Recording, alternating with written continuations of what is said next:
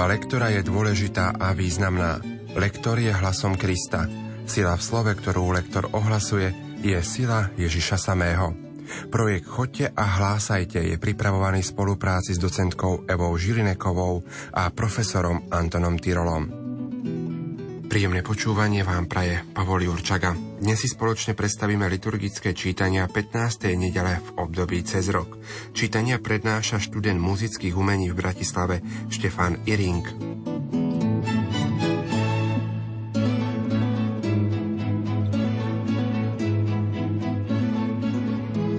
Celá prvá lekcia dnešnej nedele je vlastne jedna rozvitá veta Izajášovho proroctva – Ide o pekné prirovnanie pochádzajúce z väčšieho celku, ktorom prorok píše o dobrách novej zmluvy. Obraz prírodného kolobehu bol všetkým dobre známy a aj nám je blízky. Autor v ňom s istotou tvrdí, že Božie slovo ohlasované ľuďom cez prorokov a inými formami prinesie svoj úžitok. Text možno aspoň v duchovnom zmysle vysvetľovať aj ako predobraz Mesiáša, Ježiša Krista, ktoré je slovom nebeského Otca. Čítanie z knihy proroka Izaiáša. Toto hovorí pán. Ako z neba padá dážď a sneh a nevracia sa späť, lež napojí zem a zúrodní ju, aby z nej klíčilo, aby obdarovala rozsievača semenom a dala chlieb hladnému, tak bude so slovom, ktoré vychádza z mojich úst. Nevráti sa ku mne na prázdno, ale vykoná všetko, čo chcem a vydarí sa jeho poslanie. Počuli sme Božie slovo. Slovo má docentka Eva Žilineková. Máme pred sebou ten najzrozumiteľnejší obraz. Napojená a zúrodnená zem. Toto sa deje aj s našou dušou. Napojená a zúrodnená sa stane po prijatí slova nášho pána. Aj pri interpretácii to takto sledujeme. Aby z nej klíčilo, po prvé, aby obdarovala rozsievača semenom, po druhé, a dala chlieb hladnému, po tretie. A to isté sa nám opakuje potom na konci. Nevráti sa ku mne na prázdno, ale vykoná všetko, čo chcem a vydarí sa jeho poslanie. V tomto čítaní je potrebné dodržiavať všetky dĺžky. Vidíme, že je krátučké a aby sme si ho dokázali zapamätať, tak všetky slová, kde máme dlžeň, musíme pekne s dlžňom aj prečítať. Nevráti sa ku mne na prázdno, ale vykoná všetko, čo chcem a vydarí sa jeho poslanie. Žám 65, ktorý si vypočujeme, oslavuje Boha za dobrá prírody. Ide o peknú meditáciu, v ktorej sa zračí autorová viera v Boha a presvedčenie o Božom požehnaní na všetko, čo poskytuje príroda. Autor tohto žalmu nás teda učí zo stvorených vecí poznávať Boha a oslavovať ho a pozorovaním prírody smerovať k hĺbšiemu spoločenstvu s Bohom. Pane, navštív našu zem a požehnaj jej rastliny, Navštevuješ zem a dávaš jej vlahu. Zveľaďuješ jej bohatstvo. Božia rieka je plná vody, ľuďom pripravuješ zrno. Takto sa staráš o zem. Zvlažuješ jej brázdy a vyrovnávaš hrudy, skýpruješ ju dažďami a požehnávaš jej rastliny. Rok korunuješ svojou dobrotou. Kade prejdeš, všade je hojnosť. Pašienky púšte vlaha zarosí, a pahorky sa opášu plesaním. Čriedami oviec sa lúky pokryjú a zrnom budú oplývať doliny. Ozývať sa budú jasotom a spevom.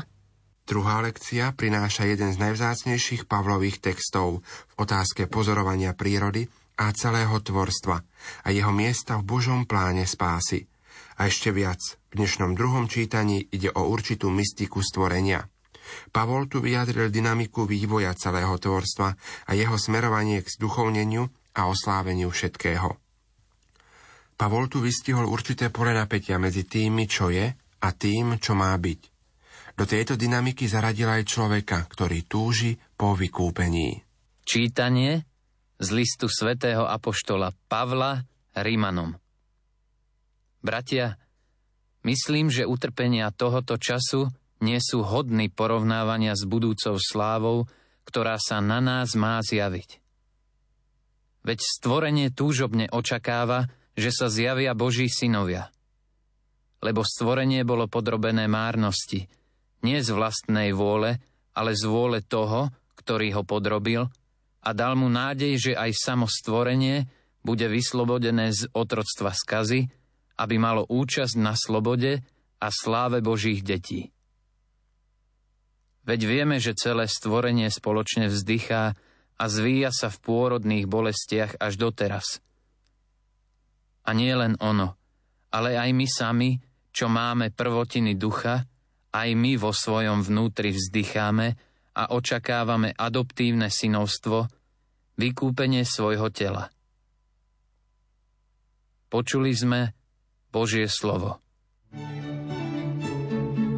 Slovo má docentka Eva Žilineková. V tomto úrivku z listu svätého Apoštola Pavla Rímanom máme opäť jedno veľmi ťažké miesto. Je to stredná časť tohoto čítania. Vidíme, že opäť je veta napísaná do štyroch riadkov, lebo stvorenie bolo podrobené márnosti a teraz sa rozvíja celá táto márnosť, nie z vlastnej vôle. Musíme veľmi logicky rozložiť si dôrazy v tejto výpovedi. Dávajme si pozor potom aj na spojenia, napríklad z otroctva skazy. Ak to povieme z otroctva skazy, tak tomu nemusia všetci rozumieť. Odsaďme tú predložku. Z otroctva skazy. To je ten ťažký pojem, ktorý sa nám dosť zle vyslovuje. A na záver máme a nie len ono, ale aj my sami, čo máme prvotiny ducha. Aj my. Tu je dôležité si uvedomiť, že toto čítanie sa týka nás všetkých, aj nás veriacich. A ide o to, aby sme zvýraznili pojem adoptívne synovstvo, ktoré je, dalo by sa povedať, vykúpením nášho tela. Čiže miernu pomlčku v interpretovaní tejto časti vety. A očakávame adoptívne synovstvo, vykúpenie svojho tela. Ako keby sme si medzi tieto dve spojenia, adoptívne synovstvo a vykúpenie svojho tela, dodali ešte časticu teda. Podobenstvo o rozsievačovi v Matúšovom evanieliu je zaujímavé okrem iného aj tým, že prináša zároveň výklad. Ten je veľmi precízne spracovaný. Po prednesení vlastného podobenstva, teda deja, nasleduje diskusia učeníkov s Ježišom o dôvodoch, pre ktoré Ježiš používa podobenstvá. Vlastným dôvodom podobenstieva aj kritériom porozumenia je počúvanie. Až nápadne často sa toto slovo používa v dnešnom evanieliu. To preto, že evangelista ba aj pán Ježiš nás chce upozorniť na to, aby sme správne a dôsledne počúvali Božie slovo, aby ono mohlo priniesť čím väčšiu úrodu a aby sa tak vyjadrilo v nás jeho poslanie. Čítanie zo svätého Evanielia podľa Matúša. V ten deň vyšiel Ježiš z domu a posadil sa pri mori. Okolo neho sa zhromaždili veľké zástupy. Preto nastúpil na loďku a sadol si a celý zástup stál na brehu. Hovoril im veľa v podobenstvách. Rozsievač vyšiel rozsievať. Ako sial, niektoré zrná padli na kraj cesty, prileteli vtáky a pozobali ich. Iné padli na skalnatú pôdu, kde nemali veľa zeme a hneď vzýšli, lebo neboli hlboko v zemi. Ale keď vyšlo slnko, zahoreli a pretože nemali koreňa, uschli. Zasa iné padli do trnia, ale trnie vyrástlo a udusilo ich. Iné zrná padli do dobrej zeme a priniesli úrodu, jedno stonásobnú, iné šesťdesiatnásobnú a iné tridsaťnásobnú. Kto má uši, nech počúva. Tu pristúpili k nemu učeníci a spýtali sa ho, prečo im hovoríš v podobenstvách? On im odpovedal, preto, že vám je dané poznať tajomstvá nebeského kráľovstva, ale im nie je dané. Lebo kto má, tomu sa pridá a bude mať hojne. Ale kto nemá, tomu sa vezme aj to, čo má. Im hovorím v podobenstvách, lebo hľadia a nevidia, počúvajú a nepočujú, ani nechápu. A tak sa na nich splňa Izaiášovo proroctvo. Budete počúvať a nepochopíte, budete hľadieť a neuvidíte. Lebo otupelo srdce tohoto ľudu. Ušami ťažko počujú a oči si zavreli, aby očami nevideli a ušami nepočuli, aby srdcom nechápali a neobrátili sa – aby som ich nemohol uzdraviť. Ale blahoslavené sú vaše oči, že vidia, aj vaše uši, že počujú. Veru hovorím vám, mnohí proroci a spravodliví túžili vidieť, čo vidíte vy, ale nevideli, a počuť, čo počúvate, ale nepočuli. Vy teda počujte podobenstvo o rozsievačovi.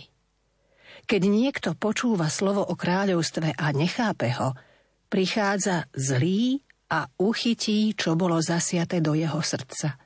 To je ten, u koho bolo zasiate na kraji cesty.